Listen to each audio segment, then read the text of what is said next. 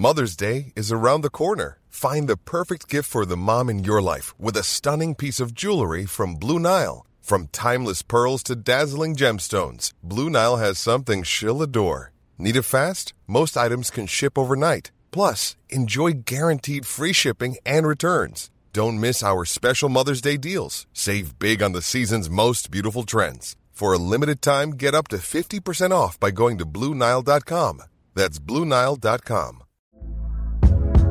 Hey there, it's Michele Norris. I'm host of a podcast called Your Mama's Kitchen. When I travel, I'm usually looking for a way to find a taste of home when I'm not at home. And one of the things I love to do when I am at home is entertain. And Airbnb allows me to do that. When I was in California recently, I rented a house that had a great kitchen. And when we were sitting around the table, we're all thinking, we're in someone else's house. Someone could be in all of our homes as well. If you have a home, but you're not always at home, you have an Airbnb. Your home might be worth more than you think.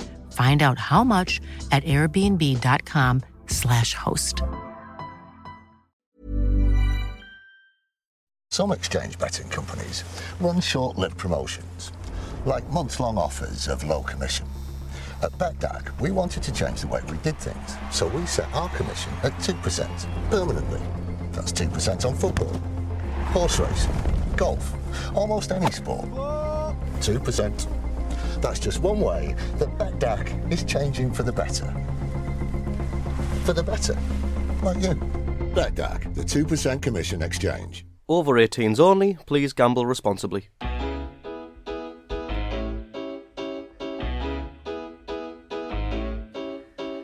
Hello, everyone, and welcome back to the Roker Report podcast. I'm your host, Alex, and me, myself, and the lads are immensely pleased to announce that Sunderland have done three things this week. They've scored from corners, they've scored more than one goal per game, and most importantly, they've taken maximum points from two massively significant fixtures. So, things are looking pretty good on Wearside at the moment. And joining me to revel in this success is Josh. How you doing, Josh? I'm good, mate. Thanks. Good stuff. And I'm also joined by the brothers Tom and Mick Sloans, two massive lads fans and former professional footballers who work for the Sunderland sponsor BETDAQ. How are you doing, lads? All good, all good.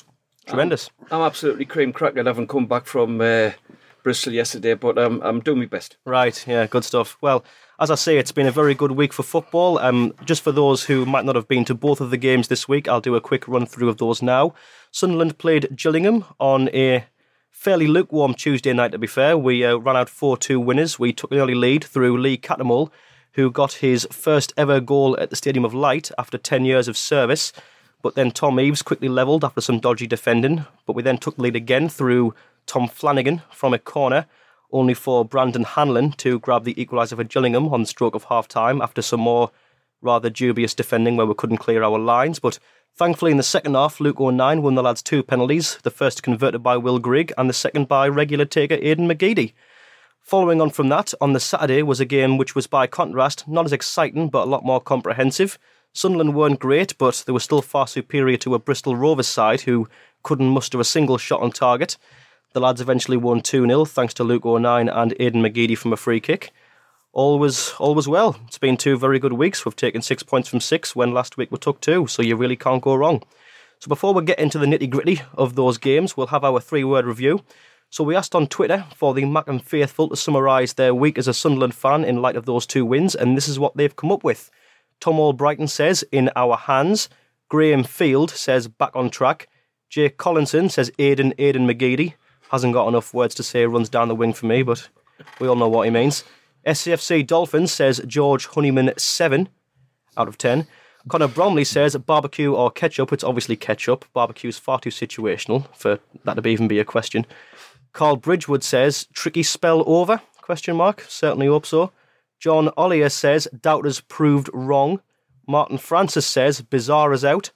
Gav says, promotion in mind. Pete Woodmack, love that name, really good name, says, we go again.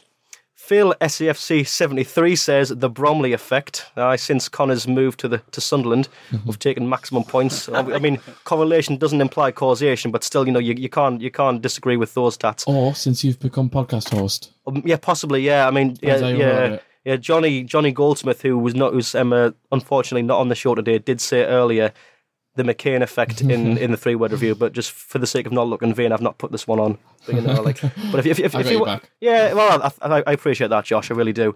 And finally, G- right, lads, you two will appreciate this one. James Nichols says, "Please gamble responsibly." it's like Connor never left. Anyway, let's get into the games itself, and we'll start with Gillingham. So, Tom, what did you make of the Gillingham game? I personally thought that there were a lot more gung ho, sort of kill or be killed, compared to many teams who play this season who just sort of sit back once they get a goal. What did you make of them when we played them? Um, well, it was a completely different game to have had in recent weeks, and I thought, um, you know, all the action happened in the first five, ten, ten minutes, and I thought the, the, biggest, the biggest factor for me was there was uh, we score obviously, they come back, we do it again, but the, the key thing was for me, like we're normally going to games and we, we have those situations, and we've got about ten or fifteen minutes chasing the game. I looked at the clock at one stage there, and there was about 30 minutes to go, and it was just a matter of time. You never felt that they weren't going to win the game ever, you know. So no, so for me, I know, I know people say, "Well, we- we've conceded two bad goals." Fair enough. I never ever thought that we were ever going to lose that game ever. I never thought we were going to get out of it, you know. So, It was a um, good feeling that, wasn't it? Because we were there. We We, we all went yeah. together. The Roker, Roker report. Yeah, me, Josh, and. Johnny went nice, nice team building. Um, and it was almost. It was a fun game to watch, really, wasn't it? oh, it really was. Yeah, yeah, it was Um, exciting. Especially when you win. Yeah. Obviously better. But you're right. If it wasn't for those two silly goals, it would have been such Yeah. a good, such a good night at the footy. Well, were talking Yeah. to Monty beforehand about bets, and he and he and he says, "I, I says, what are you doing?" Jimmy says, "I'm going to bet them one-one." Well, I hope he cashed out after about five minutes. Otherwise, he's doing his money like so. You know, I mean, it was just. You're right. It was. It was just. It was just entertaining. Yeah, Yeah. yeah. It was. Cavalier. It was and, great. and I was know? rather pleased we didn't sign that Tom Eaves because he didn't really float me boat on the night. I just Oh, didn't you don't think- reckon? I didn't. I didn't really. I didn't think much of him. I was expecting a lot more. Yeah. Um, he sort of ran out of steam pretty early on. He did, in my yeah. opinion, More you know. interested in talking with the linesman, wasn't he? Oh, he was having a yeah, we, Always yeah, having me, a go. yeah. We were like we, we were in the um uh, like we were in the, the stand where like the linesman like in the first half was like having like a right go at like Tom Eaves Yeah. and vice versa, and he did just spend like about thirty minutes just like just like bickering with him rather than actually playing football.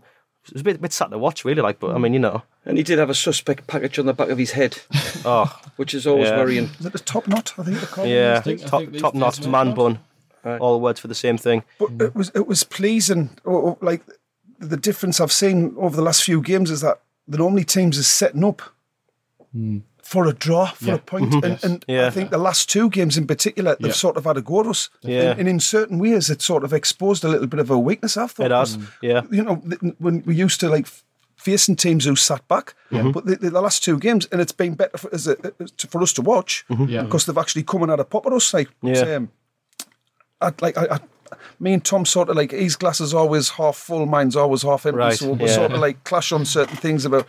I'll sit there in a hulk and, and, and, and a huff, and he sort of pulls us round at the end. But he's right what he's saying. I don't think we're ever in doubt of, uh, of coming away with a, anything No. less than three And it might also be the due to the fact, like, if uh, Sunderland win the league, I'll, I'll win about twelve grand. So, like, I've got, Right, like, yeah, you know, you've got to have your glass half Be full. positive. Aye, Yeah. you have to be. Well, I think we're getting to the point of the season now where teams have to come and have a goal.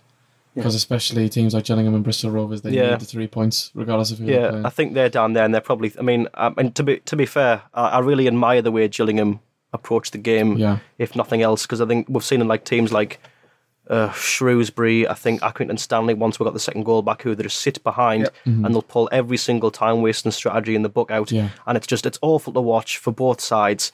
W- You know, with the away fans only maybe slightly contented by getting an away point and having a mm-hmm. nice day out at the stadium of light, uh, but really it's just like like from a footballing point of view, it's just like crap. frustrating. Yeah, and, it and is. To be fair, we have struggled when teams have sat back to Yeah. break them down. break them down. To break them down, we'll have had all the possession Aye. and um, without really doing much with it, really. Yeah. So um, hopefully that's a that's a thing what will follow suit for the rest of the season. Yeah. Teams will come and have a go at us. And yeah, and, and the obvious downside being uh, the kick in the nuts that you get from Maguire. You know, Yeah. like it was just like it was horrible. You know, Oh, oh Um, what a kick in the nuts that was. And yeah. to be fair, we'll get onto that um, uh, in a sec 'cause I do want to talk quite a bit about Maguire. But it's interesting what you say there, Mick, about um, teams suddenly going like a lot more offensive at us. Like I was saying earlier about Gillingham being a lot more gung ho than the average sort of League One team we've seen this season. And it has sort of, as you say, exposed a weakness at the back. I think players like Baldwin, Flanagan, and Dunne, now that they're playing teams at home that suddenly are testing them a lot more, mm-hmm. you know, is that possibly shown that their inexperience is one of their weaknesses because they're used to playing teams where they don't come forward that often. Mm-hmm. And as a result, they've got a lot of time to gather themselves and organise what they're going to do when teams do come forward. So, is perhaps like an, a team like Gillingham who are happy to just go at you in quite like an end to end kind of encounter, is that quite quite worrying for us? Well, I I think we've struggled when we've had. Uh, um, I mean, the best the best strike I've seen there this year is Kieffer by a mile. Oh, absolutely. Big strapping, big unit, and Terror- we struggled yeah, badly. terrorised us. Thankfully, that wasn't the case with Eaves. Mm. I'm I'm not I'm not entirely sure what what our uh, best central pairing is. To be honest, I think I think that's the big big speaking point amongst all of us. Really, Mm-hmm. Yeah. Um, Dunne started off like a house on fire.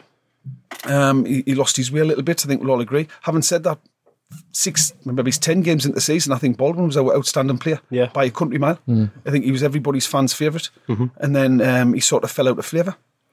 Perhaps it's what you've just said, though. Perhaps it's the time of the season, though, whereby these these teams, like you said, they can't come up and set up for draws. Like the teams down the bottom have got to go at you. Yeah. At this stage You, know, of the you season, can't afford it. So, so maybe it's a little bit of that. And like, like I said, I think that you know it's bleeding obvious in many respects. The fact that um, when those lads have got too much time on the ball, Yeah. teams were standing off them uh, because they were they were going to get they were going to give it away.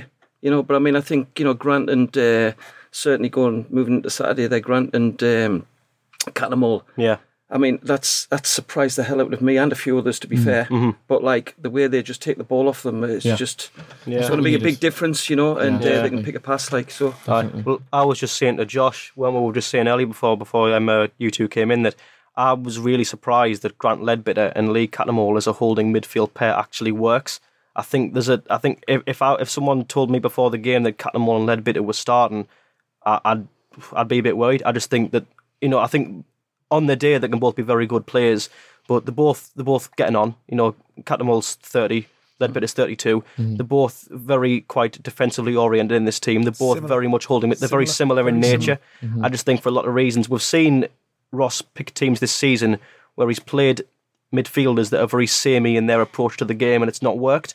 So I thought that might have been the epitome of what he did there. But no, uh, to his full credit, it's he's played them twice and we've we've won twice and they've both looked very assured. I think in both games. I think it's what they offer on a wider scale as well. They're both very calming in Yeah. the middle. Um, whereas maybe someone like a Power or a Honeyman if he's a bit deeper, Yeah. might go out of position a little bit and might kind of leave the other one, Yeah, leave the other one wanting a little bit. Um, and there's probably a mutual respect in there. I think for the back four because it has been probably our weakest part of our game. yep, To see them fr- two in front of you probably uh, gives you a little bit of confidence. And I think, like again, you know, just you're talking about the manager here. Like, um, he deserves an awful lot of uh, praise here for, like, I mean, the size of that squad and keeping all them people happy. You know, and I mean, um, it's, it's it's amazing, really, because I mean, you know, he he doesn't hesitate. Uh, perhaps he's been a bit loyal with a few people this season, give him a bit of an extended run. He's taken Baldwin out of the out of the fire a little bit. Good management. He'll come back stronger for that, I'm sure. But equally, there's a few players that you you could have said, you know, maybe should have had the chance. And uh, that- yet he puts Cattermole straight back in, and he gets the winning formula straight back. Who can argue? Yeah. You know, Yeah. Um, And I think we have to remind ourselves as well that like to, to get to be where we are is still a hell of an achievement given what he's had to do with with you know the the, the, the sheer change in resources. I mean, it, it's a drum that we've banged loads of times, really. But Jack Ross has inherited a completely new squad that was in absolute pieces when they were first put together. He had to sign an entire new squad. He had to get them to gel. He had to find a formula with a whole bunch of new players, and it's all worked out. You know, more or less fine, with the exception of a few frustrating draws and, and a couple of losses, which were always mm-hmm. going to happen. And you've only lost two games all season, and here you are third in the league with a game in hand on the second place team. You're playing teams in this league who, you know, fair enough, don't have the investment we've had, but have been together for years. You've still got to pick the right combination. Yeah. And I I was just having a chat with Tom on the way down. I think a, a person what hasn't been given enough credit. All right, Jack Ross has sort of like moulded them, but identifying these players, Tony Coton, he's, he's he's unearthed some gems, has. potential future gems, what need a little bit more polishing. Um, but I think he's, he's he's gone under the radar. Tony Coton, he's brought some really good prospects in, and it's up to Jack to to, to develop them, obviously. Um, but uh, Uh, he, he deserves a, some real credit for it. He mm. really does. No, I think so. Yeah. Mm-hmm. I mean, hopefully we're out of the, the slump now. And I think we mentioned it a podcast or two ago. If you come out of the slump and you haven't lost any games, which we haven't, Yeah. Mm-hmm. then things can be a lot a worse. thing. Yeah. It's Yeah. good. I did sense I did sense a, a difference in the crowd on Tuesday night. Yeah. Uh, it's still a bit mm-hmm. quiet for me, but you know, but uh, but possibly just just frustration, really. Yeah. you know? So And I mean, I've seen some crazy comments like over over the time. I'm not going to because everybody's entitled to their opinion, but Yeah. you know, like I mean, the the support. I just I, I just thought was warmer the other mm-hmm. night. Definitely. But again, I, I just think you know because of the timing of the things happening in the game was a big factor in that. Mm-hmm. Um, and I think that carried on into the weekend. To be to be honest with you, mm-hmm. you know, there was a confidence there. You know, and I mean, you'll come at that game shortly, but like.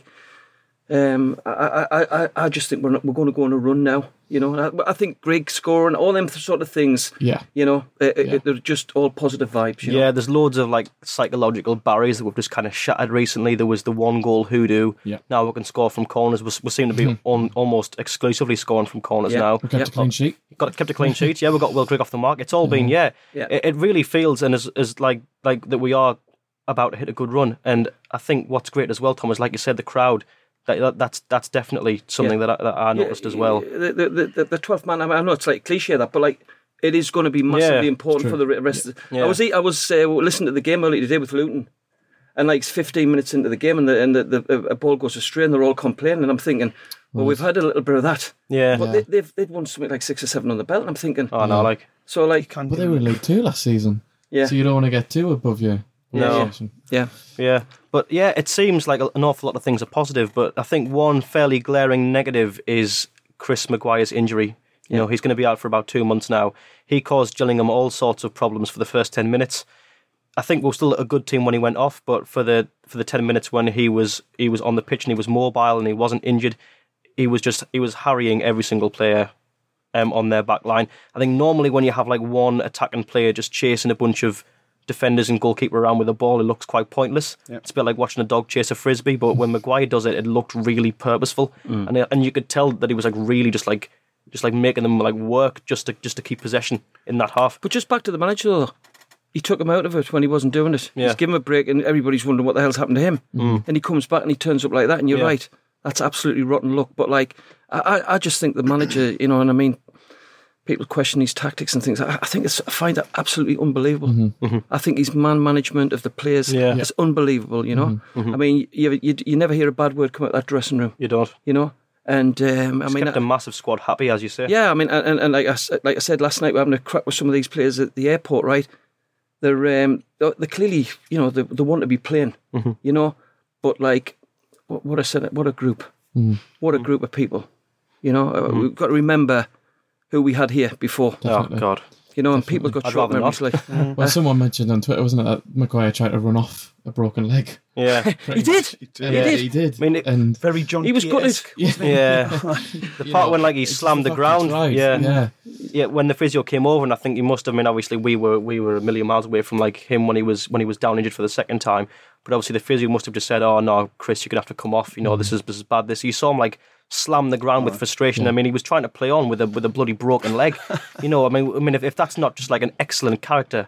I don't know what is, considering that you had people like Adnan Januzaj who'd post a photo of him in training and then edit the club's badge off. You know, Yeah. it's amazing where you've gone. I mean, in, in quality, obviously, we're not in the Premier League, but in terms of character, we're a, we're a million classes above Yeah. where we were. Yeah, But and how? uh, yeah. genuinely nice guys though as well. Yeah, you know, like I mean, like uh, you've seen the stuff they do off the pitch, Oh, and yeah. I think it, it it hasn't gone unnoticed, of course. But like, I just just uh, you know, listen, opinions for all the fans, but just get behind them for like the running. Like you know, it's going Mm. Yeah. Mm-hmm. to be a massive massive difference. That you know, if you feel it, you you you, you just want to do it a little bit more. you know? Absolutely. um, Yeah. we need to be there. Totally agree. Yeah. Well, here's another question just for, about Chris Maguire.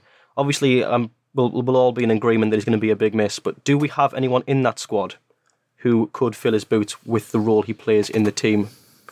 Well, Not for me. well, he isn't. Uh, not, he, not not that can bring to the party like Maguire, but Watmore? Mm-hmm. Um, I'm not sure of his best position.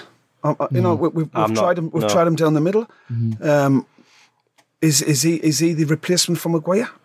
He hasn't got the, the, the vision or the, Uh, the cheekiness, if you like. He doesn't, He's no. very He's- direct. Very direct. He's a very, Um, yeah. He's uh, not as good technically No, either no. As Maguire. I don't think we have anyone like Maguire. I think we have a lot of wingers, yeah. um, and possibly.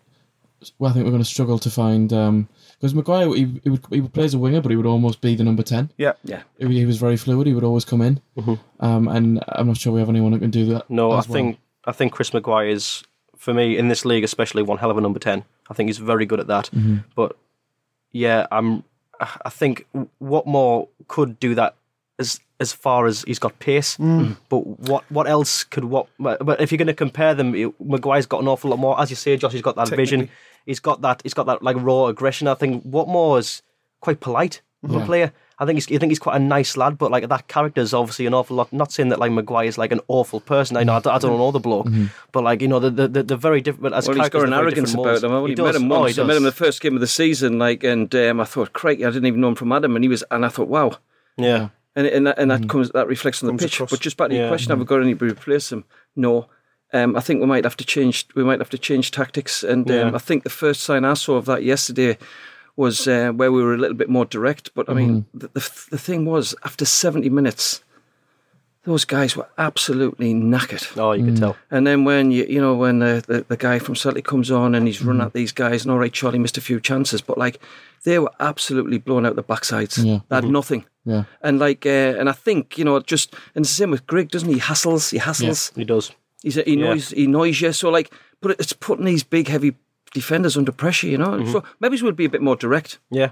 You know, maybe maybe Mm-hmm. Swike will come into it more. You know, I'd, I'd like him to because he's he's heading for you know he's he's heading for um, uh, the, the the flop list at the, The moment Danny the way he's playing. Yeah. Jon Stead sort of. Yeah, But th- there's there's a recipe for, for him to score goals. Mm-hmm. Bradford found that recipe. yeah.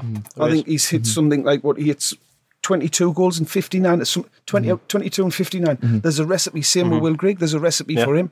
What, he, what what sort of service they like. I don't think we've worked out Will Griggs yet, no. Mm. but that will come. Charlie Wykes, hopefully. I think Yeah. everybody wants it to work for him because um, he's a young lad, he's 26. Ah. Yeah. You know, these are these are guys that if we can if, we, if they can click, Yeah. you know, Yeah, but again, like like I said, he's he, he, he's uh, he's missing okay. But he's getting in positions to miss. Exactly. If he wasn't doing that, you know, it'd be good night, Irene. But like Yeah. he's doing it, and like I say, just back him. You know, like um, he's a horrible person to put on. And okay, we could have said it the other way around, you know. But what we'd been doing previously, we've been starting with him, right? And he'd be coming after for 60, 70 minutes. Now Griggs running at them for the first 50, 60 minutes. You've got McGeady running at them. You've got all lads running at these, Watmore running at these defenders, right? Then you put Charlie on for the last game, and then you close the game out. You know, you might have to go it a bit long, and this time it'll stick when it goes up there. Mm-hmm. You know, like I'm just saying, there's- there's lots of different ways to use players. You know, game management. You know, when you're two 0 up, you don't need to score. We should have done, but you don't need to. And in Yeah. terms of in terms of Watmore's best position, I almost think he's best coming on as a sub after 70 minutes Perhaps. when they've got Yeah. no legs left. Yep, that's right. And he's running at them direct. Yeah. totally Aye. agree. And I mean, if you know, they're going to hate Yeah. that. If your strongest attribute's pace, which it is, then you want to bring them on when you've got knackered fullbacks up against you. You know, if if if you want, if if if you know that you're playing a team where like okay, their right back is not particularly good and he's getting tired now, you want Watmore on because really, for for me, all he's really got that I would consider to be good is his pace. I mm. think I think in terms of vision, it's not quite there. His finishing leaves a lot to be desired, but in terms of just his ability to run at players, to get into the box and then make something happen, he can do that. Yeah, and, he, and, he, and he might not be the best, the best, the absolute best winger in the world, but he, he can most certainly do a job in League One. And I think that's possibly why he wouldn't be the the Maguire replacement again, because Maguire plays as a number ten for me, even when he's not in the number ten role. You know, he gets the ball, he's got a certain arrogance, he presses the opposition, he brings his wide men into play. If he had Watmore on the ball for me, I think he would just run. Yeah. And I don't think there would be a, a second thought as to what else he could do. So yeah, um, I'm I'm just not particularly sure. But anyway, moving away from Gillingham and more towards Bristol Rovers now. Uh, first and foremost, I thought they looked completely toothless. They didn't even have a single shot on goal. We weren't great, but we were comfortably better than them. Is a day out at Wembley nailed on then? Yes. They had nothing, you're right. Yeah. Absolutely nothing. They crapped themselves basically when they saw when, when Sunderland went 2 0 up, it was it was all over. Mm-hmm.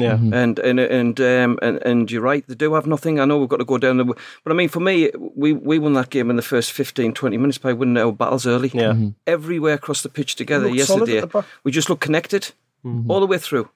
And uh, that that was the difference for me. It wasn't like you know we, we scored the goals, etc., etc.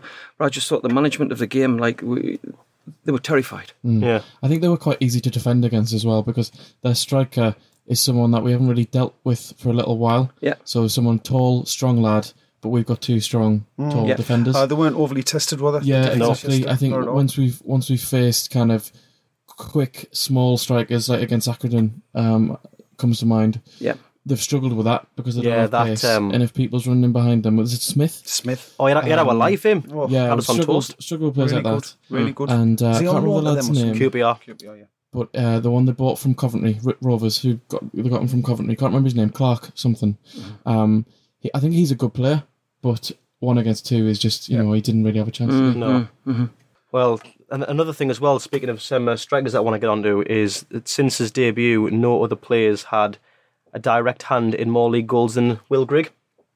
And I think that goes some way to highlight just how good his all round game has been for us so far. So for me, he's a lot more than just a poacher. And in terms of like the, the mould of the player he is, he's, he's a lot more than Maja is for mm. me. Mm. Definitely. Yeah. Yeah. Look, we love a grafter. We love somebody who puts a Yeah. shift in for you. If we can see the effort, mm-hmm. that's half the battle. Yep. For Sunderland, we just want somebody who cares and who, who, who'll put a shift in for you. Mm-hmm. And he certainly does that. He covers an absolute, you know, massive amount his of ground. touch, over his the game. touch is great, though. I mean, I mean is, Yeah. yeah, and I mean, yeah, they, they might have paid a little bit over the top for you know, for like for at at this level, but well, that'll get returned. There's no danger about Exactly. that. Yeah. You know, And I think what's interesting as well is that a lot of people have immediately sort of scoffed at Sunderland for paying four million because you know, quote, he'll never do it above League One. But uh, that that's, I mean, I, I don't know what you guys think about this, but for me, that's just like a, a a sort of reasoning that makes no sense or makes very little sense to me. I don't think it's ever normally the case that like just just because a player like there's no such thing really as a Championship player or a League One player or a Premier League player. You know, obviously there's quality there, but for me, a lot of the times, how good a player is is dependent and quite relative to the system he plays in. Yeah. I mean, if you look at Glenn Murray at Brighton, you know, when on earth has Glenn Murray ever done it in the Premier League or Billy Sharp in the Championship? Mm. You know, th- those are good comparisons. I think. Mm-hmm. I think it just depends on who you've got. I think if you have a Premier League team with you know with, with like with, with good service and good wingers and a mm-hmm. good attack and onset. Mm-hmm. You, you could get you know Gary Madine, you know you, you could you could get something. yeah, I yeah. think that's what it is. I mean, Charlie Wyke at, at Bradford, you know, at League One, he's got 15 goals in a season. Mm-hmm. You know, though that, that those are the stats of a you know fairly prolific striker. Mm. But obviously, he's only got one so far here. Mm-hmm. So I think that's just that's possibly it. You know, you can pay four million. Jack You, Ross you, could. you have to pay four million. Because that means we've reached the Premier Yeah, League. exactly. You know, Oh, I'm true. More Yeah. willing to pay the four yeah, well, well, well, we, we haven't found our perfect team. No, No, We've, only, we've got 13 games left, I think. Yeah. Right? And I mean, it's, and you know, go through the goals, etc., etc. Um, but like, a Mix just said it, we've, we're still finding out to play Grigg. yeah, I, I'd argue, and uh, you know, you get slaughtered for this one, but like I still, I would, I, I would defend Wyke in certain situations where we've played him this season. You know, he's had a, he- he's had a, he had a, uh, missed pre-season. He's had a big injury. He's come back, and like you know, I think them two will, I think they'll combine well towards the end of the season. I really do. Yeah. And uh, Charlie will probably score a goal when we're right up against it in, in the 89th minute, and everybody will so. forget the rest of it. You know. So Yeah. I'm still excited to see Sterling come come back as well. Is he still? Well, where's he still gone? Has he gone back to, to get his belongings or something? Because like I've never seen him since he signed. Aye, taken a I think he got lost on the train back, like because he's just we've, we've not we've not heard from him since Aye. since his debut, Yeah. have we? No, it's But I um, think he could give us something a bit different. Yeah, I mean, I, I think Kazaiah Sterling is very much an unknown quantity. You know, no one's, no, understandably, no one's heard of him. He'd, he'd played, I think, 11 minutes of professional football before coming to Sunderland. You know, we don't know what to expect there. But I think he's got lost some on the Met Road yeah, or something yeah like that. Like, something's happened. Yeah, he might, might, might, might, have the flu. Might have um, uh, got the tension or something. Yeah, so something's happened, but yeah, yeah. I, I think I think there's definitely a lot to sort of consider with our strikers. Yeah. I think I think I think definitely players like Grigg and Wyke, you know, while they haven't while they haven't banged ten goals in each yet, you know, it's mm-hmm. not unreasonable to assume that Jack Ross can find a system for these strikers, mm-hmm. and that that system could even go on to work in the championship.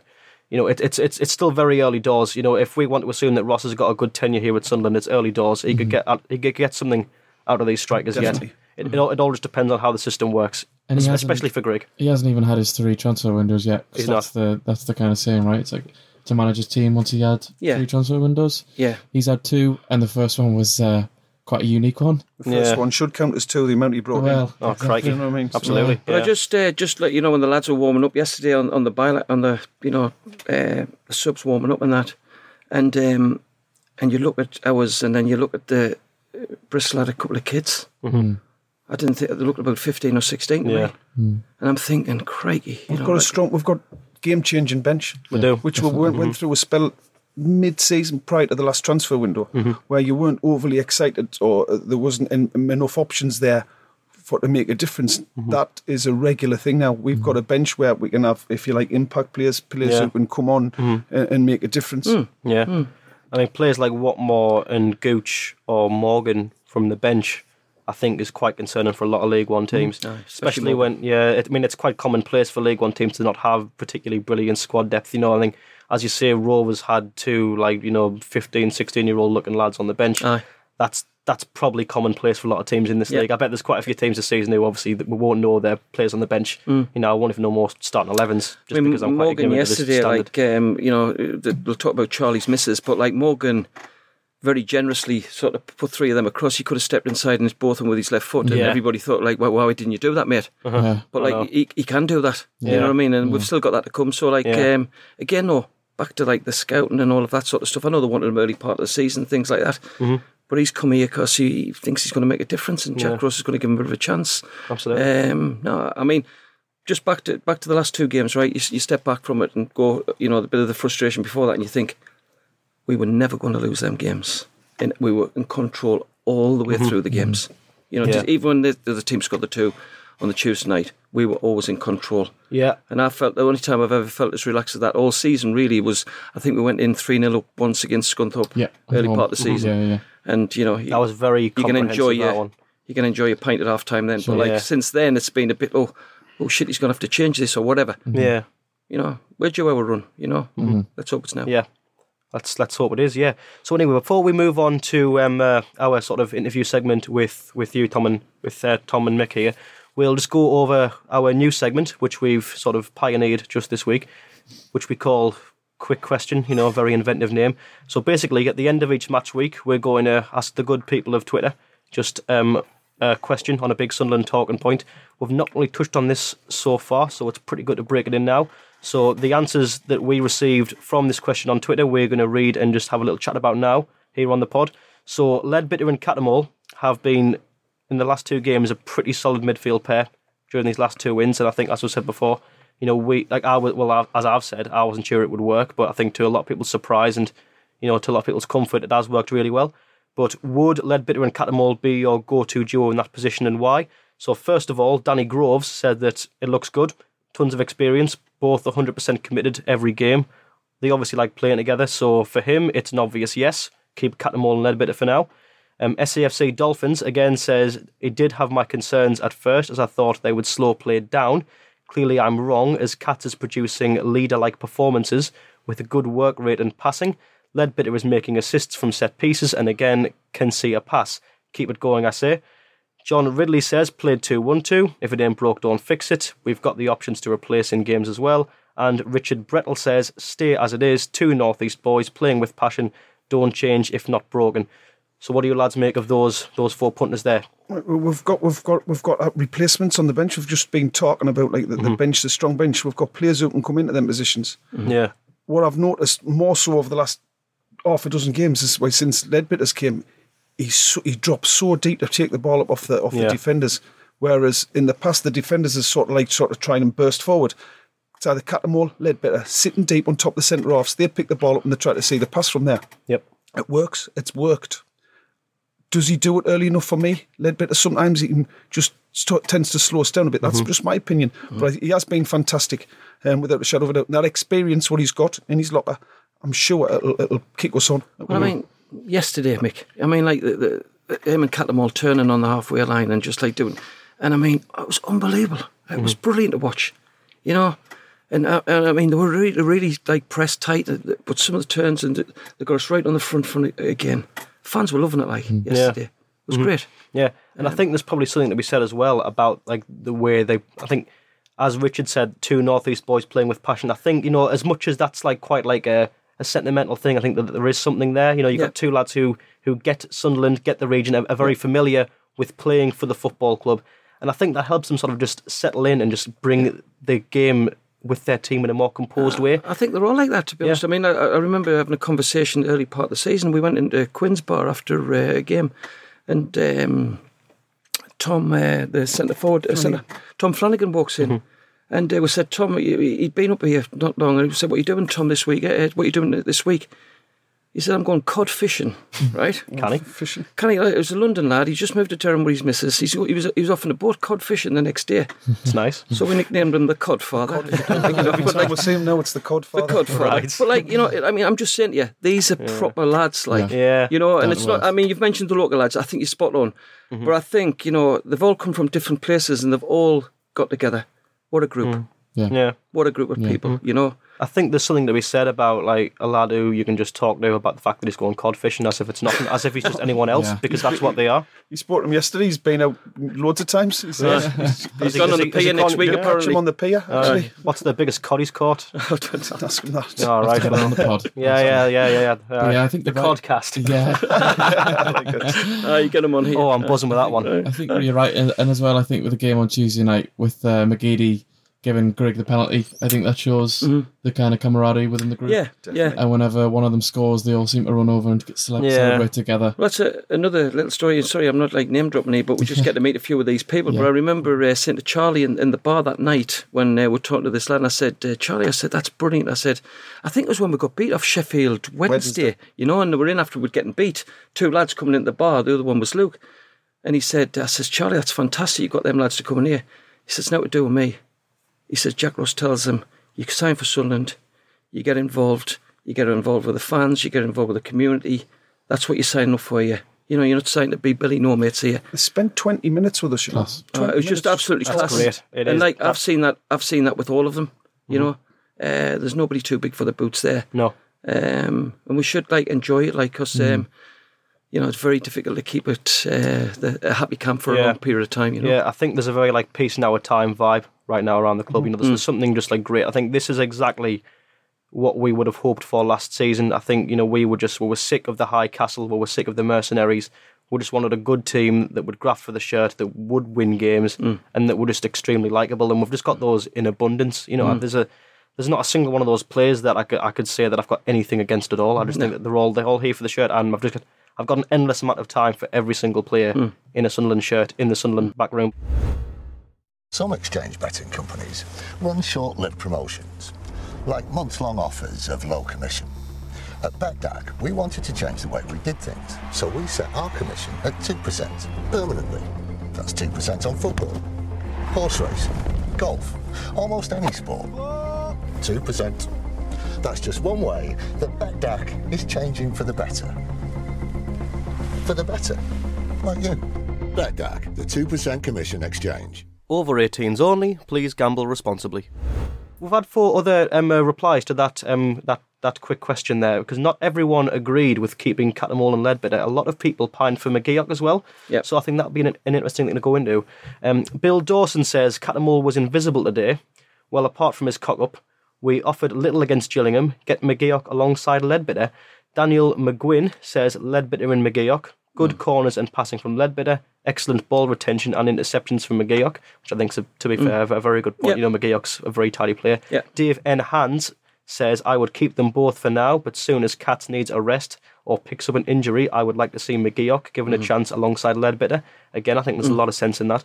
And Matt Holzhauer says, Katz and Leadbitter would be my first, but in, but, sorry, Katz and Leadbitter would be my first in, but McGeouch should work in for Katz very often. I'm not sure Katz can handle two to three matches in a row anymore, which, uh, again, I I think, I think there's a lot to be said there. We, we, we, we we're often stay behind, we're more or less there an hour, an hour and a half after the game.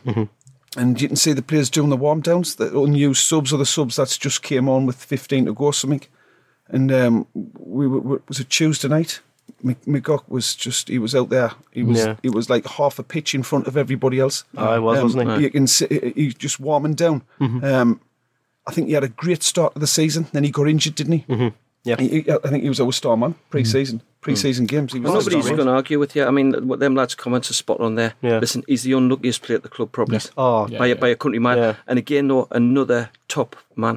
Mm-hmm. You know, never twists, running, like doing that and all that sort of Yeah. Stuff. You know, I mean, a, a top bloke. Yeah. And like, Yeah. you know, let's hope, like, well, let's hope he sort of gets in towards uh, and gets and makes an impact towards the season because Mm-hmm. Yeah. again, his confidence um, is obviously a bit low. I'm sure he's going to get a chance. Mm. You know, I I think as well, Malcolm mentioned last week, um, having a set and settled side right now is probably of more importance. than trying to keep everyone happy Yeah. as well. Yeah, um, so I think for me it would be keep them both in, and then if one of them gets gets injured or needs a rest, then then McGill comes in then. Yep. Yep. For me, Well, I mean, I, I don't know the answer to this because I'm not like Stato, our kid here, yeah. with these little uh, comments about how many appearances and goals that Charlie scored. Right. But I mean, how many players have we had that's gone and played every game this season? I mean, I would imagine the goalkeeper's one. I think it's Yeah. only McLaughlin who's played every Must game be this it. season. Yeah, Aye. I'm pretty sure uh, Baldwin's not too far behind. Yeah. Honeyman had that big injury, otherwise he probably would have been up there as well. Yeah. But it's it's McLaughlin and Baldwin, I think, Yeah. Yeah. for that. And there's so much competition in the middle of the park. He's just Absolutely. going to have to wait his turn. Yeah, it's it's only bad luck that's going to keep players out at the moment because they're all grafting and they're all of a good standard for this looking league. over the shoulder, aren't they? They're looking Yeah. over the They are, shoulder because yeah. they know there's somebody who, who's more Yeah. capable Well, I, I actually thought a little bit of Max when he's come on the last couple of games. He's had a little bit of edge back to his game, Yeah. Mhm. you know. And I thought like because he he definitely went missing yeah, after he got Af- it with that after- rescinded red card. yeah. You know, Not- not- but again, like it's a funny thing, confidence, isn't it? Bally said to me, another name drop there. but no, he said it. Like uh, uh, you just listen to these people that's played the game. That first pass, that first header, that first tackle, you go ten or twenty percent if you get it right. If something goes the other way, it's the opposite effect. And like, and I think that's the difference. Like, well, uh, uh, it's a, you, you see that with Matthews and stuff like that. You know, he's another player really that must be really frustrated because he was playing really, really well. Yeah. But I mean, Luke O'Nien and two penalties in the box. I mean, he's been in the box more than Charlie Wyke, hasn't he? Yeah. To be fair, Yeah, um, like- he has. And uh, the difference is we're getting two penalties and he's put one in the far post there. I mean, like, he's your right back. yeah. Yes. He's not even a right back. He's a midfield player. He's But, but what a fullback, right back he's been when he's played there. He's been absolutely prolific. Aye. I think I think I would, at the start of the season there was a bit of like an identity crisis with O'Nien in his position because I think a lot of people were like, yeah, but what, what's he doing when he plays in midfield? You know, like wh- what's he meant to be? Is he meant to be like a ball, like retaining, sort of like was signed as a distributing? box to box player. I think he was, yeah. Massive credit to Tony Yeah. Coton for identifying him. Do you know he's he has been He has. arguably the signing, hasn't Yeah. he? Who, Yeah. Who's who everybody's took to. Yeah, Yeah, definitely. And here we are now with a box to box right back, and it absolutely works. Like I've got absolutely no complaints. Yeah, yeah. I mean, uh, you, you're right. You, you're so right, Mick. Um, uh, Coton deserves so much more credit than what he gets because these players, you know, mm-hmm. it's, it's it's it's all just gone swimmingly compared to what compared to like how it's gone before. You know, I mean. Mm. You know, no, no slight on people like Congerton. You know, I'm sure he gave it his all, but I mean, a lot of things just didn't come off, did they? Mm.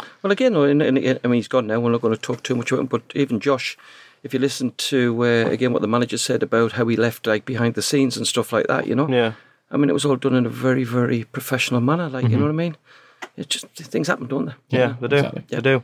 Well, anyway, I think we'll leave that there. So thank you very much to everyone who commented on this uh, quick question. We'll be back next week with whatever's the most relevant thing with Sunderland. Hopefully, it's more good news and we're not asking questions like, uh, I don't know, why haven't we got a defender and whatever. But no, thank. Let, let, let's not let's not fantasize about negative things like that.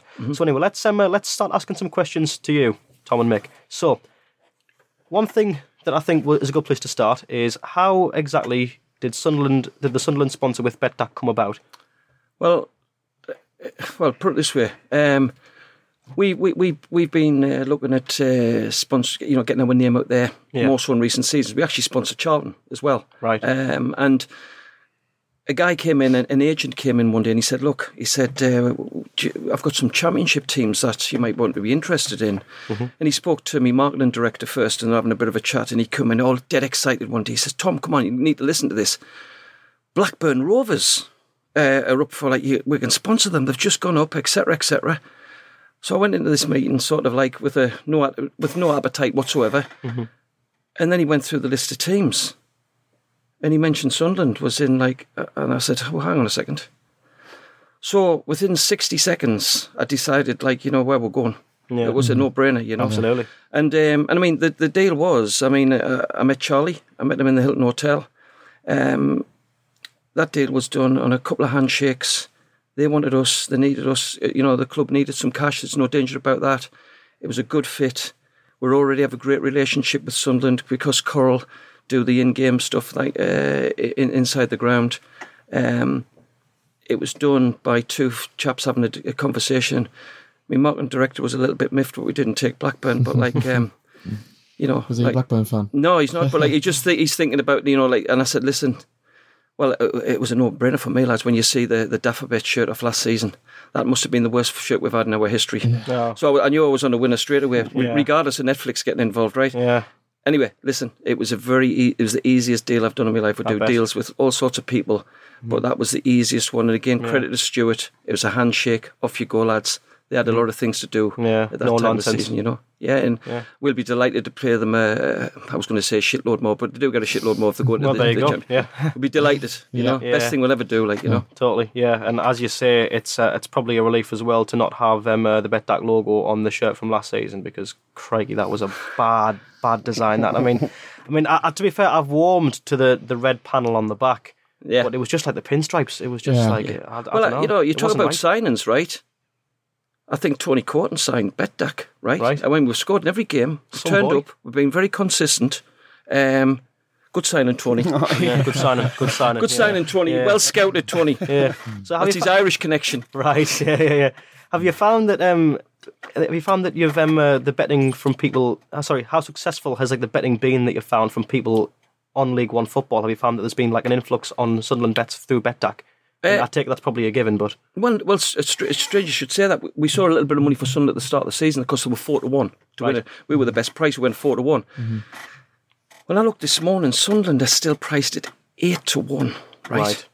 Now it might be a little bit less now because after the games this afternoon with Luton etc. drawn. That is that to me that price is wrong. There's a lot of games to go. Um, we've got some serious liabilities on Sunderland. I've got a chunk on, right? I kid you not. Um, I think there's a, like a lot of football to go, you know. And uh, like I say, in terms of uh, big bets in Sunderland, no, because there was not really a great deal of confidence. Nobody knew what was going to happen. No. you know, and that's what we've got to be really, really grateful for.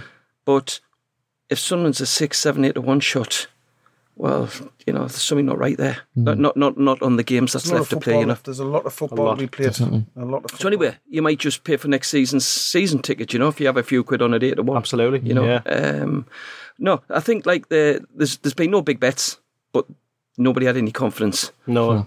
Yeah, there's a there's a lot of unknowns. I mean, you- I, I don't think you can expect anyone to put the house on Sunderland getting promoted when they've just seen the team get relegated twice. Might have mm-hmm. put a few quid on us going down again. Ah, yeah, honestly, yeah, I I bet I bet there's a mm. fair few like cynics who just think, you know what, I, I might be able to benefit from like the, the most miserable moment in the club's history mm-hmm. Aye, by aye, cashing aye. on on the triple relegation. But mm-hmm. but they'll be thankfully, that's yeah, Yeah. They'll be max. But I mean, if you want to bet, if you want to bet Sunderland to go up, uh, you know, automatic promotion first and second, they're just under even money. yeah. You know, I mean, I, I know a lad that's got six grand on them to win two to just be in the top 6 Right. Um, you know, so like, I mean, to me, that was that was buying money personally. Oh, Yeah. Um, uh, but I mean, the top six, you know. aye, it- aye. Wow. but I didn't have six grand spare. at the time, so like, you know. But uh, no, there- there's been some. The, the, the bet, I think we're in a decent place, lads. Yeah. You know, yeah, simple as that. I, I couldn't agree more. Yeah.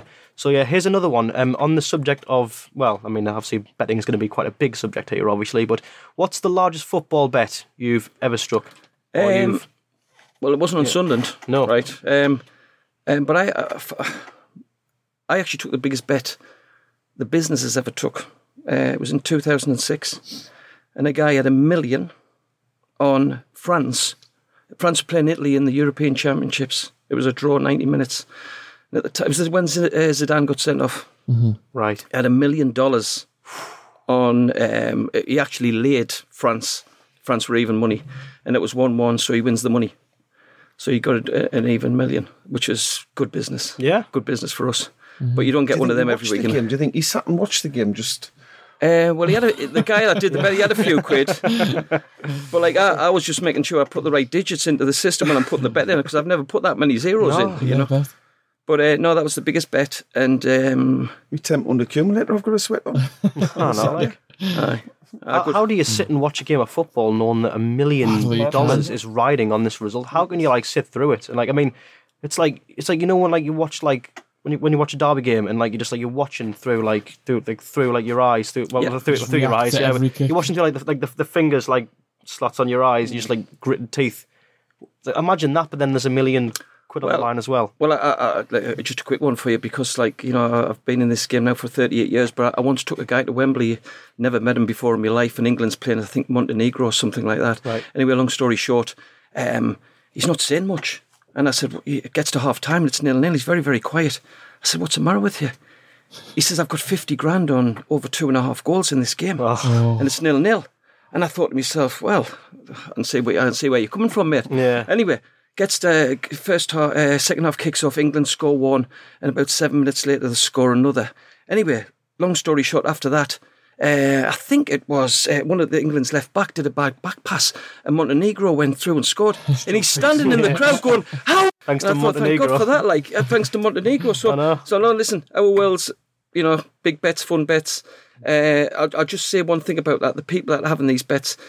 It was relative to their, their Sure. wealth, you know. Yeah, The- yeah, the- it the- wasn't, the- the- yeah. the- They're not people betting that they couldn't afford gamble to do it. responsibly. Please gamble responsibly. Yeah, Aye, yeah, well, yeah. In, in this case, they gambled effectively.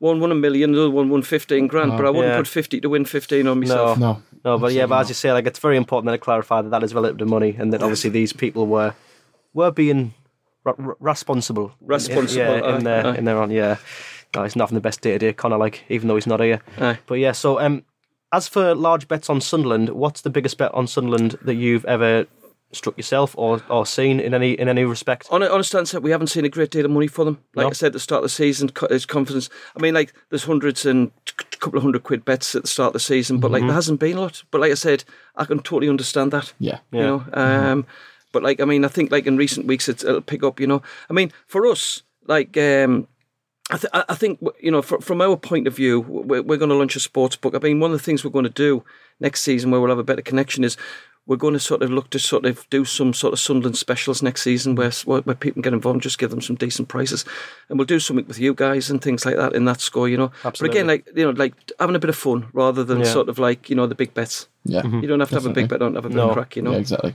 Yeah, I think the betting for me has always been having a crack. Like I, I don't, I don't think I've ever, I don't think is that because you're rubbish, Harry, like me? Yep, Same. exactly that. Yeah, I, I don't think I've ever put more than like a tenner on anything in my life. But like, I just, I just bet, I, I just enjoy like betting on The odd ludicrous one you stuff for the win, crack. Yeah, And then you're like, I'm a genius. yeah. Honestly, You oh, get a 10, 10 game accumulator going. oh, absolutely. Yeah, but yeah, well, that's another thing as well. I mean, with with them, uh, I mean, we've, we've spoken quite rightly at length of how great um, everything at Sunderland is uh, with with regards to how the fans feel about the the club. You know how the general morale is around the whole city. You know the the, the hierarchy have all been great. The players are fantastic, and the biggest feature of the of the board and how well they've done is the fact that they've kept like fan interaction at the forefront of what they've done. Yeah. So like, how does that factor into um, to you guys with BETDAQ? How would you like to sort of? Well, in terms of engagement, the, the club the, the, they've made everything so accessible. Um, players, um, w- the the ground, they've been so accommodating um, in every aspect. Uh, wasn't really expecting it, to be honest. Um, based on the last previous two years, where everything was seemed to be behind closed doors, and it was, um, but it, it makes it a lot easier when you're winning. Everybody, everybody seems to be a little bit more happy to get to be in front of you when you're winning. Um, hopefully, that remains the case. Yeah, Stays hopefully. the same. Yeah, not not just to reiterate. that, I mean, like you know, you, you've seen some of the guys on Netflix, the, the Joyces and the Patricks, and all. They're getting some, but I mean, like there's there's a hell of a lot more under the team. You know, the people I deal with. Claire, Kate Smith, you know, Kevin on the cam on the camera. They they they they're really really. They're entrenched in it, just like just like we are. You know, Yeah. they feel it just like anybody else. But I think they, I, I can see they're enjoying the work as well. You know, mm-hmm. and like I said, I think we talked about it before. But like, bit like I feel like I've got a I've got a cracking team in Dublin. Um, you know, this this is a team, Yeah. a team effort all the way through. Yep. It's like one of them where you say the tea lady and all that, but it is. It's like Yeah. one of them sort of like feelings, you know. And uh, and I think Stewart and Charlie, one, I think they've they've got a big part to play in that. But I think one of their best signings was uh, was Tony. Oh, Samson the cat there. Tony. Yeah, def- definitely knows the club, understands it, understands the fans. You know, um, shit runner, but like uh, canny lad. you know, um, no, they just get it. And I think what we said, I said to you at the start of it, like you know, what was our connection here? Um, it was just like uh, for me, it was like Sunderland fans. Sunderland fans, get them more involved, get them on. You know, we've done a few, we've done a few promotions with you guys, getting them into the box, getting them to see the players. I, I mean, if it's okay, I'll just tell you a little bit about a, a night we've got coming up. Uh, this is going to get announced from tomorrow, um, but we're bringing Niall Quinn back to the Stadium of Light uh, on the 29th of March. So it'll be Niall Quinn's Disco Pants return. So that'll be two songs to sing: the Will Griggs on Fire, Niall Quinn, because Niall's got a story to tell about his time here and when he left. So we have Niall Quinn, Alex Rae, Kevin Ball, and uh, Tony Cascarino, Talk Sport. Uh, we've got the Lake Poets, and we've got a guy called Kevin Connolly, um, who is one of the best impressionists I've ever seen in my life. Right. Um, so we're going to have a great deal of fun that night. Um, we're going to raise ten thousand pounds for uh, veterans in crisis and the foundation. Excellent. Um, and um, you know we're really, really looking forward to it. We're going to sell about three hundred tickets. It sounds absolutely unreal. Yeah. Could be the start of a good weekend. Oh, well, I mean, Very good, you, you might say there's some potential On there. the 29th of March, which is a Friday night. Sure. Yeah, you kind of go to London that week. You kind of go to London till the uh, till the Saturday night. You know what I mean? Aye, yeah, yeah. Um, but most people in Sunderland, we reckon, will be going on the Saturday night. So the party's going to start on Friday. Aye, We're either playing Burton tomorrow, or, or the the next day is the worst scenario, or we're all going to Wembley. yeah. Uh, and it's Like that one a bit more. Aye, yeah, yeah, Yeah. We're gonna either go to Wembley or we can um, uh, we can, I don't know, But I just try wanna- and get some sort of weird revenge on Burton for that two one that relegated us. I just don't as, just as a fan, though, I just want to sort of reiterate on here, like you know, um, how great it is to work with the club. It's like it's like one of your best dreams, seriously, with these people because they're just they're just smashing people. But it just They're doesn't no different. like they're no different to any of us here. You know, Uh, exactly the same. And uh, I think that's a difference for me. Yeah. Well, yeah. I mean, absolutely. Uh, you know, we've, we've said it so many times, but you know, I, I, again, you, you just couldn't agree more, could you? But there's um, uh, we'll we'll move away from betting and more towards your guys' lives as footballers, as ex-professionals. So, as we mentioned at the start of the pod, both of you lads were, were professional footballers back in the day. How did your careers in the game go? Could you give us like a quick run through of how that went? Well, you should start with Simon Grayson's loving partner over here, I think, rather to- than me. Like, yeah. From, Um, from Simon Grayson's what? Sorry. Uh, I used to live with him. I lived with him for about a year and a half. Right. Um, Simon learned everything he knew from old Mick. Tremendous. I've always had a soft spot for him. For, uh, not so much his um, his uh, whiteboard uh, antics in the uh, Netflix, but uh, away from that, I've always had a soft spot for him. Re- relatively well. Uh, lived Yeah. with him for a period of time. Um, got on well with him. Um, a bit of a disaster here, but in terms of how it started, I was at Leeds for oh, about two and a bit years. Um, during that time, Wilco actually, uh, Howard Wilkinson, he was me, me last manager. He's Right. the one who got rid of us. Yeah. I didn't like him then, and I still didn't like him. No, no, I can't imagine you've had much more reason to start liking him since then. old Sergeant Bilko. Uh, I spent a period of time there, um, met some good people, and at- in the end, I ended up moving about. I ended up at, um, uh, but I was actually Hartlepool. I was at Hartlepool. Um, played a couple of games for them. I went to Burnley. Um, I remember playing in, uh, back then. It used to be called the Central League. I think it was. Was it the Central League? Yeah. How low was that? Is that is that what they called the conference? No, it was like the reserves. It was like Right. the under uh, uh, the reserves. Well, like, like like the Premier League Two or whatever they Yes. call those But- then. but- now. and then I'm talking like late, We were the McGucks. We couldn't get in the first team. I'm talking like late, late eighties, right. um, 89, 88, 89 back towards then. And I remember we, we played against. I was playing for Burnley. I went on sort of like a little spell at Burnley from Leeds, and I was in the dressing room playing against Blackpool. And uh, I can just remember getting ready. I was fastening my boots, and the door swings open, and it was like this halo of a guy walked in, me all-time hero of football, and it was Gary Rowell Right. and it was uh, which I wasn't even aware he played for Burnley at the time. No. he, he, he wasn't playing on the day, but he just walked in. He had his big cream mat on, and I just like the music just lit, ma, and I was just stopped, stopped fastening my laces, and I just Yeah. stared at him. He must have thinking, "Who's this?" Aye, with, the, with the angels and the harps playing there, just oh, as it he was walked just in. it was a special corner. moment. Yeah. aye. Wow, It was a special moment.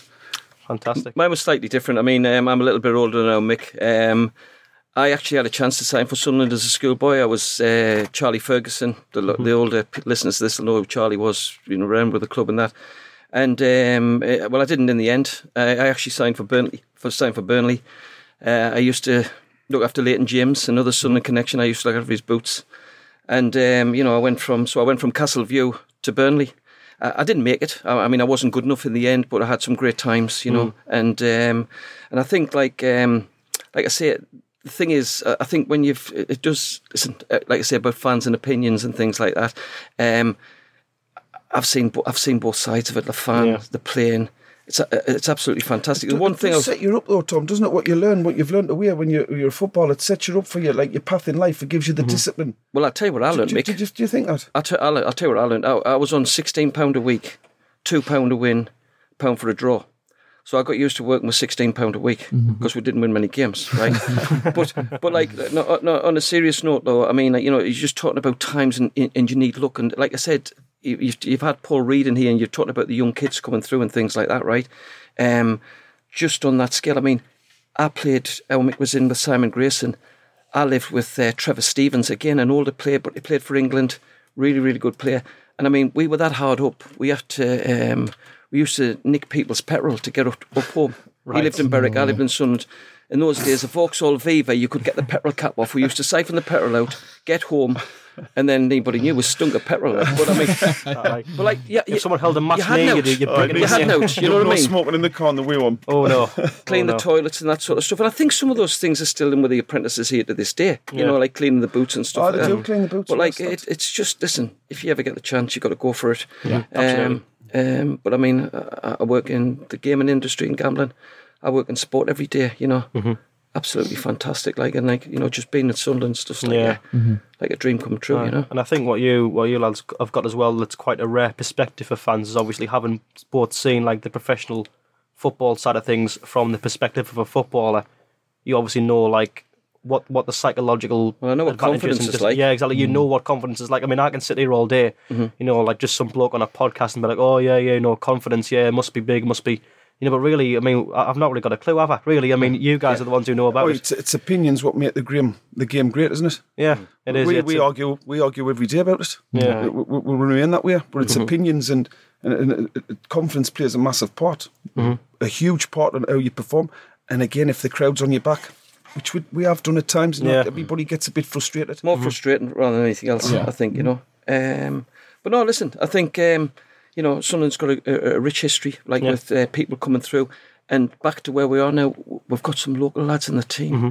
Jesus, come on, lads, just get behind them. yeah. No, please get off their backs and things Yeah. Mm-hmm. like that. Just support them like a proper fan. Because Yeah. I'll tell you, like, um, I mean, there's nothing better than the local lads doing well here. Nothing us, better. You know, um, we're, not, we're, we're, we're going to be a long time where we are. Yeah. You know, it's championship Mm-hmm. best for a while. You know, Yeah. I think so. I- embrace it, like. Yeah, I, I think it's a very the getting getting up and down through the divisions is quite a volatile affair. I think, and you might not be in the Premier League for another five years. Mm-hmm. Yeah. you might not be in for another fifty years.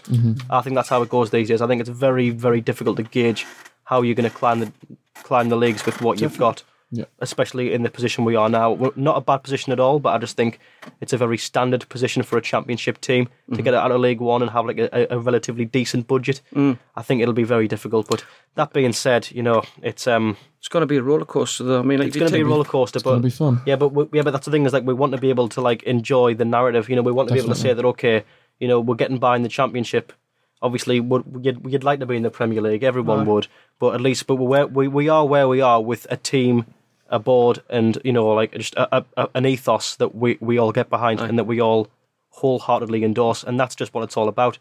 So yeah, what we're going to do is, is I think yeah that that should be it's around the hour mark, so I think we'll probably bring this to a close for today. But I, I'll but so yeah, thank you very much, um, uh, Tom, Mick, and Josh for joining me. Just before we finish off, though, I will plug this competition we've got again, which has been provided to us by BETDAQ.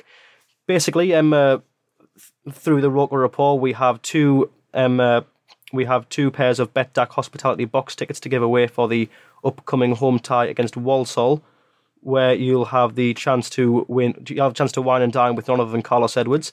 So if you fancy having some luxury strand while you ask Carlos to repeat his description of the Burnley goal for the third time, then all you have to do is retweet the competition on the, the, the competition tweet on the podcast Twitter account, follow the report Twitter and the BETDAQ Twitter, and then tag a mate you'd bring with you. Over 18s only, uh, T's and C's apply. Obviously, you know, that's part and parcel. But yeah, that that's the gist. Uh, am, I, am I right, guys? That's spot on, and Yeah. I just want to say, like you know, like as part of like doing that, we've we've met some absolutely fantastic Sunderland fans this season. Yeah. Mhm. you know, just having the crack with people. You know, uh, we're no different. You know, we're exactly the same, but like Totally. uh, we're we're equally very fortunate that we've got a, a company that's invested in the company, but, Yeah. in, in in Sunderland FC. But we've met some great fans. Yesterday on the plane, I just want to just say this last thing, right? Because uh, the fans on the plane coming back last night, few's had a few drinks and that, but like I'm listening to the lads that's sitting in front of us, like, and some really knowledgeable people and that, you know, it's, and it's like it's Yeah. really, really encouraging, and like you know, they're talking about, and this is a, it's one book. Bear in mind, it's really these people that jump on George Honeyman's back and that, right? You know, seriously, whatever level you've played, you need players like George that take Mm-hmm. You people do. Mm-hmm. away, run in behind, do all this sort of stuff. And if you if you if you can't see that, Like, well, sorry, that's that's that's the big book by me. I'm not going to criticise other people's opinions. No. but I see it all the time because she. I, I know what it's like. If you haven't got people doing that, Yeah, you're stagnant as anything, you know. And I think like he'd run through a brick wall for this club. he would. He absolutely would. and don't forget that. Don't forget that. You know. And uh, you know, uh, would you rather have Jack Rodwell in there? Would. Well, that's it. I'll leave you with that one. Yeah, yeah. chance. Well, there you go. So yeah, thank you very much, Mick, Tom, and Josh, for joining us. It's been an Right, absolute Thanks, pleasure. fellas. Yeah, Really enjoyed it. yeah. I'm, I'm very glad to hear that. Uh, it's been an absolute pleasure once again. So thank you very much, and yeah, see you soon.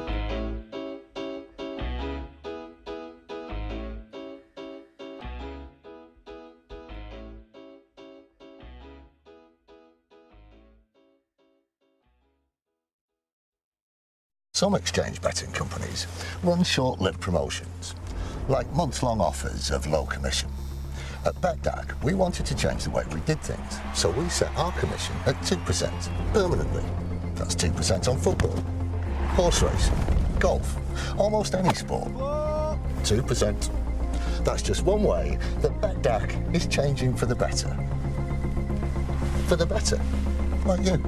BETDAQ, the 2% commission exchange. Over 18s only. Please gamble responsibly.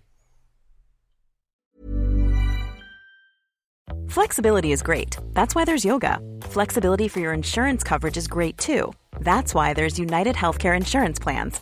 Underwritten by Golden Rule Insurance Company, United Healthcare Insurance Plans offer flexible, budget friendly coverage for medical, vision, dental, and more. One of these plans may be right for you if you're, say, between jobs, coming off your parents' plan, turning a side hustle into a full hustle, or even missed open enrollment.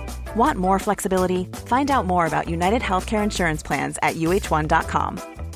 When you make decisions for your company, you look for the no brainers. And if you have a lot of mailing to do, stamps.com is the ultimate no brainer. It streamlines your processes to make your business more efficient, which makes you less busy. Mail checks, invoices, legal documents, and everything you need to keep your business running with stamps.com. Seamlessly connect with every major marketplace and shopping cart. Schedule package pickups and see your cheapest and fastest shipping options from different carriers with rates up to 89% off USPS and UPS rates. And with the stamps.com mobile app, you can take care of mailing and shipping wherever you are. Make the same no-brainer decision as over 1 million other businesses with stamps.com. Sign up with code program for a 4-week trial plus free postage and a free digital scale. No long-term commitments or contracts. That's stamps.com. Code program.